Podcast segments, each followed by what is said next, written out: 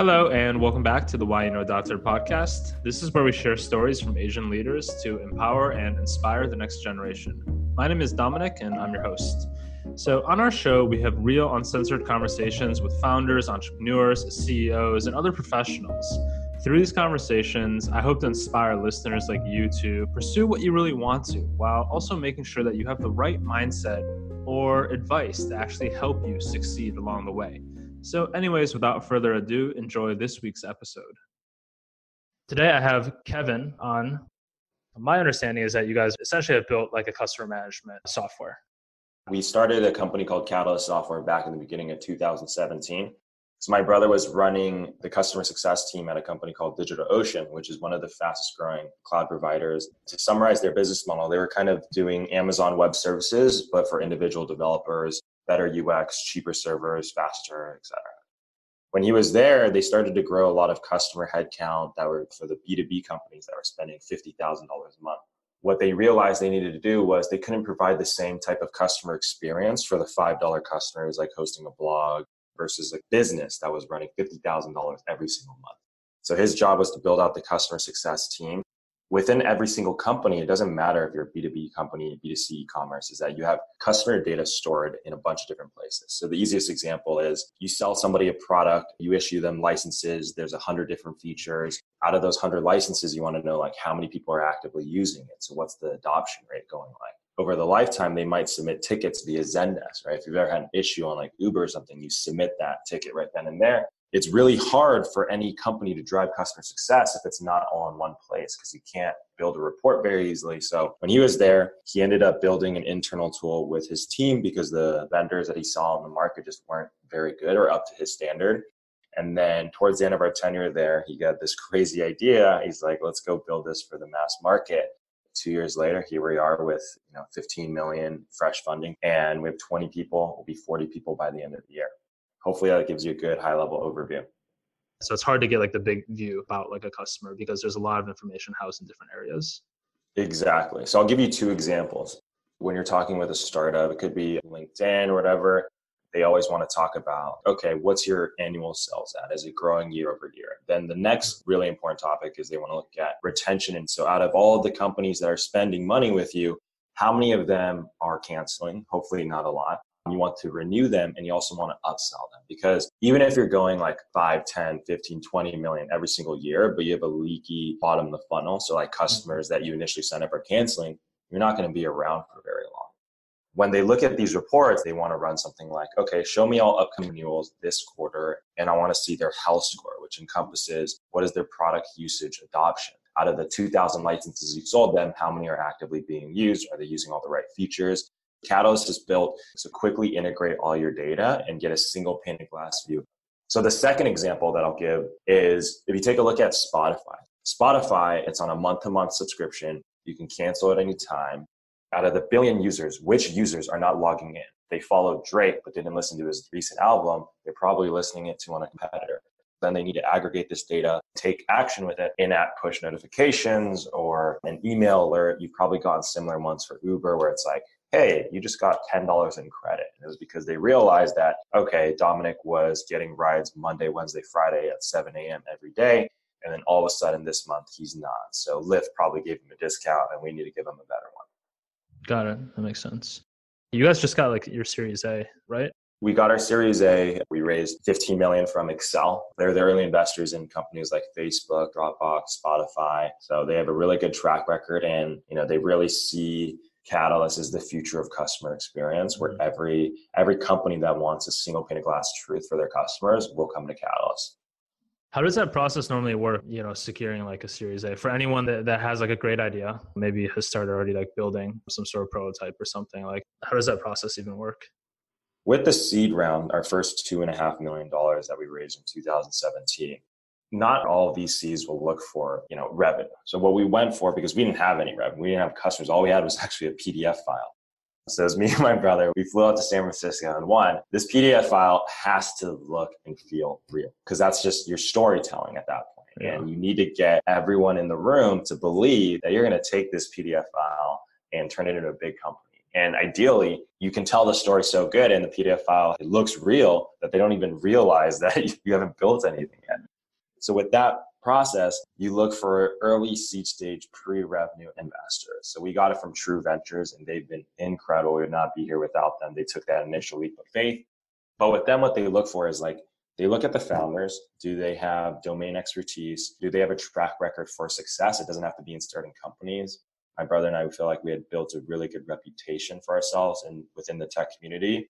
And that was actually how we got referred in one of the VPs of sales at Cloudera, which recently went public, really liked my brother and introduced him to Phil Black, one of the partners over there.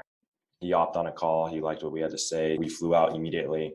What they realized was they asked all their portfolio companies, they're like, hey, we're talking to this company who's claiming they're going to solve X, Y, and Z. What are you guys currently doing for that? And every single person they talked to told them, yeah, we tried to use X, Y, and Z, which they also tried to use at DigitalOcean and just didn't work and now we're just doing everything in house. We would love to have a tool like this. With that validation for them, that was enough for them to give us the offer. Fast forward to Series A, the usual standard to even get a Series A is I would say 75% of investors want to see like at least a million dollars in revenue. They want to know that there's some sort of traction. For us, for our space, it was like, okay, it's a massive market. All the investors are talking about what is going to be the new customer experience software tool provider.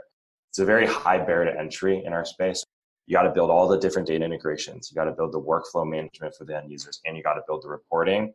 So for us, took us a little bit longer to go to market. But what we showed them was a, like traction in terms of customer, getting that customer feedback and sentiment was all really strong. I don't know if we actually tried to do this. Now that I'm thinking about it, it just so happened that mm-hmm. Accel, one of the top investors, if not the top, at the time that we started having these conversations, one thing that I'll add really quick is that you got to start building these conversations early. You want to be very targeted and methodical about who you approach. So, of course, Accel, we're like, we're going to meet with them and build a relationship. So, when we met with them in January, the partner that we got money from loved what we were doing. He had been evaluating different startups to invest in this space. And he was also referred in by one of our existing investors. And that always helps when they know that the existing investors, you know, mm-hmm. they, they like what they see in terms of all the traction. And he told us, you guys aren't ready yet for the Series A. Like, I need a little bit more proof in the pudding. So what we did was went back and brought him back 30 of these enterprise customers that he was looking for with insanely high contract sizes. And I mean, I wasn't there for that exact first meeting. My brother does fundraising, but he said he had the entire room just like, wow, like, holy shit, you guys did what I asked and then some. Essentially, like the more revenue that you guys have or the more accounts, does that get you also a better deal? So, usually, specific Series A is usually between seven to 10 million. And then you get a valuation from 30 to 40 million post money. So when we got the 15, the terms just happened to be, I would say, pretty exceptional. My co founder has become an excellent fundraiser. Mm-hmm. And we're both business and sales guys. We have sales acumen and the ability to really tell a great story.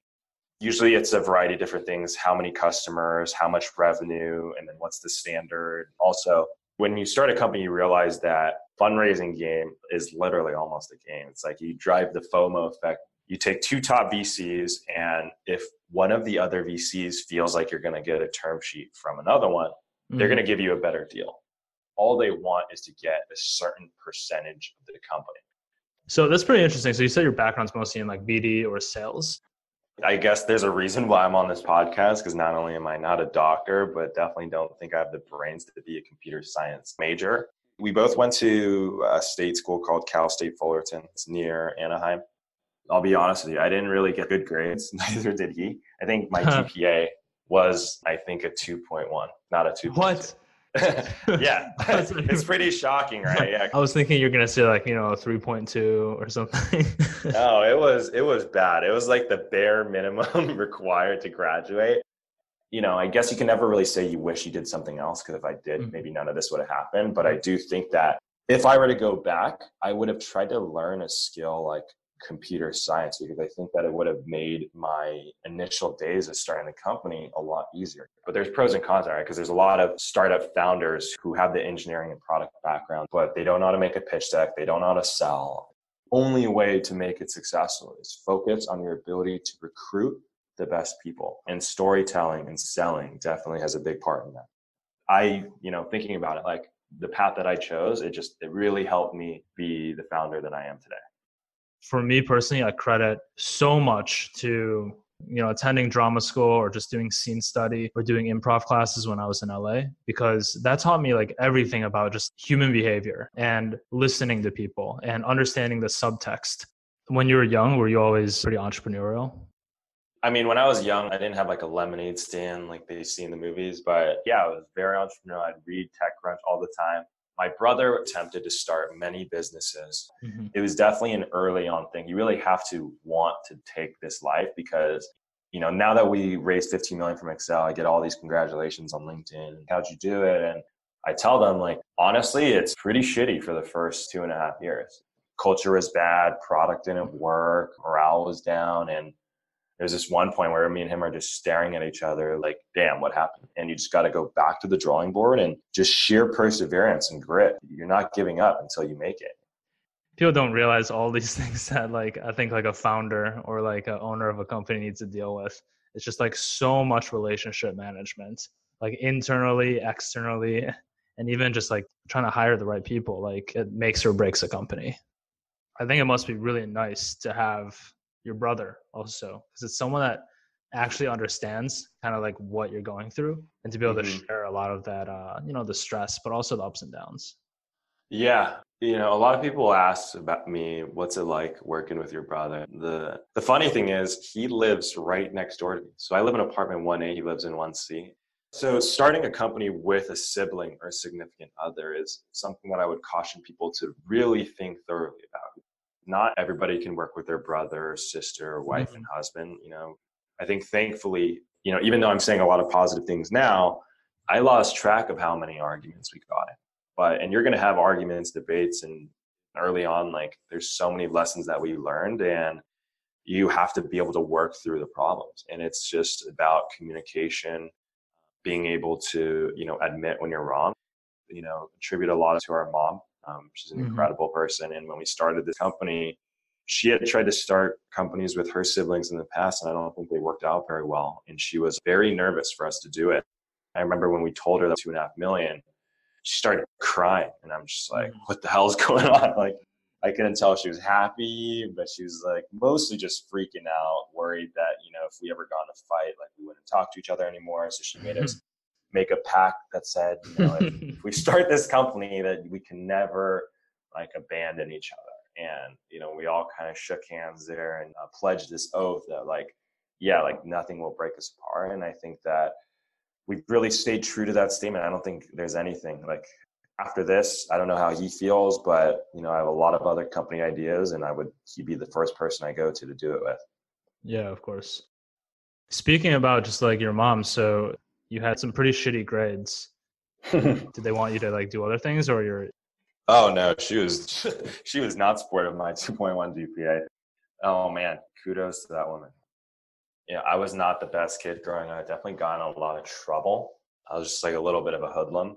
So there's a few things that I, I would say helped. So one, we grew up in Orange County, like Laguna Beach. I didn't grow up in Irvine where all the kids were Asian and all everyone's getting a 4.0 and you know, yeah. B just stands for bad all my friends were you know these these white kids um, and i was this young asian kid who you know just wanted to fit in and it was a different bit of a culture at 1st mm-hmm. took my took my mom a while i think to adjust and then one of the first things that really helped was she ended up marrying this white guy he was just so helpful like every time i was in deep waters he'd you know just kind of just say like it's okay like this is just how kids are with my grades I'd hide some of my progress reports. I think it was like sixth, seventh grade. I was already starting downhill. Like I'd hide my progress reports behind my bed and just wasn't the best strategy thinking about it. So she was making my bed one time and like pulls out the sheets and like dropped 25 progress reports. And uh, yeah, I was pretty, I was pretty much a dead man. I don't know how I made it out of that one alive. I think over time she realized that like this kid's not going to be a doctor. He's just going to have to go do sales follow his brother's path. Yeah, my brother actually used to live in Laguna Beach after college. So your mom moved here or your parents moved here from Taiwan? Or were you mm-hmm. born in Taiwan or no? No, so my mom, she's pregnant with me in Taiwan, but I think had me in LA and then flew me back. And then eventually we ended up moving to um, California, Palm Spring. Okay, gotcha. So your brother was born in Taiwan. Do, do you speak any uh, Taiwanese? I can understand it a lot better. Anytime my mom was pissed off, she'd yell yeah. at us. so I just have memorized that part, but I can speak. I don't know. I'd rank it like a three out of 10. It definitely okay. should be a lot better. Yeah, I feel like the same way. I mean, like, luckily I grew up speaking Chinese with with my mom and my dad. I mean, it's hard though if you you know if you don't live in like China or like a Mandarin speaking place, just kind of forget. Yeah, it's tough. Cool. There's a few other questions. You know, one thing is there's there's not that many uh, Asian people in entrepreneurship so far. Like just being Asian, has there been any like positive impacts or negative impacts in like your specific field? Yeah, I mean, we have.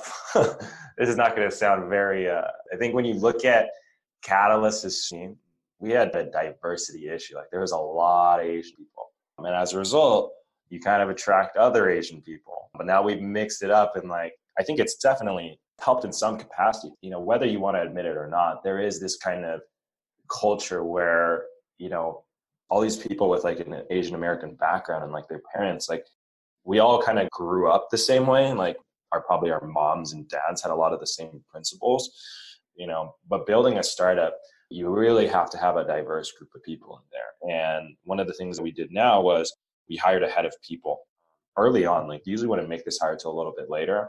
And this person's background is not just specifically in like recruiting or talent acquisition it's in the employee experience. You know, she has 10 years of building diverse teams about inclusion, diversity, you know, compensation, career ladders, all of these things that really help cultivate a really good startup culture and not just having your traditional like fast growing Silicon Valley like tech group of people where you know you have a startup and all of a sudden there's 25 people and there's no females, right? And the first lady that walks in, they're going to be a little uncomfortable. So we try and get ahead of that.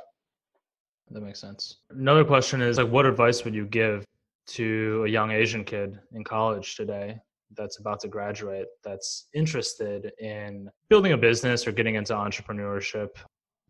I would say you have two paths. One is you go start one, or you go work at one. And I would always recommend that. Like my opinion is very biased because I never joined the Googles of the world and worked at a big company. I always went to a small startup and I kind of just followed my co-founder's path. And I would say join a startup, a relatively small one, and try and be the first person. So I'll give you an example. When I was looking at startups in San Francisco, I knew that I wanted to be an early salesperson. That way I could kind of you know perform really well and then get promoted fast get exposure at the leadership level. The nice thing about the culture here that we try and cultivate and empower is transparency. Like we have 20 people. All of them knew almost step by step where we're at in the fundraising process. We send out a weekly email every single week that has talks about sales pipeline any investor updates customer updates product metrics engineering metrics and if you're joining, that means you want to be part of something and more than day to day. Like you want visibility into how a business operates and goes from zero to one.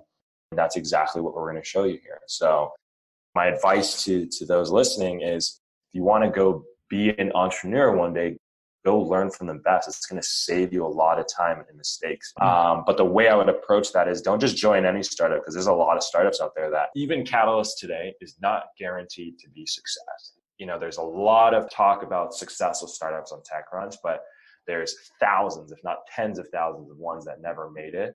When you're looking at these startups, there's a few things you want to look at. Look at the founders. What is their background? What is their track record? If it's a second time founder, that's a huge plus because they know what they're doing. Who are the investors? The better the investors, and if they have a track record investing in successful companies, that's who you want to pick make sure you look into like the market like whatever company you're about to join are they building something innovative? How do they rank against competitors? Read glassdoor reviews. Just do your research and do your due diligence. And when you go in there don't just go in there to be sold. Like once you're done interviewing for them it's your turn to interview them in exchange mm-hmm. and make sure that they are going to be around long enough for you to learn you know, because sometimes you may join a company you don't even realize, and then they do a layoff like three months later. Yeah, and then you waste your time. Yeah, exactly. exactly. That's great advice. I think that's really, really helpful. It's really actionable also. So I just want to ask if there's uh, any last parting words or how does someone, you know, do you have a personal website or no personal website yet. I'm on LinkedIn a ton. So if anyone wants to follow me, just look up Kevin Chiu, K E V I N C H I U. And the company is Catalyst Software, C A T A L I S T. Send me a note, send me an email, follow me on Twitter, KVN underscore C H I U. Connect with me there. Happy to give advice to anyone that reaches out. All right. Well, thank you for the awesome podcast and for your time. No, this has been a ton of fun.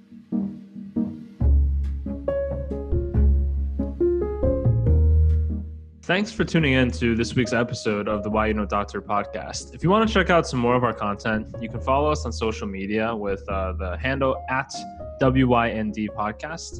And also, if you just have any other feedback for myself, guest suggestions, or anything else that you want to tell me, you can reach out to me directly at Dominic at whyyouknowdoctor.com. So until next time, stay tuned and thanks for listening.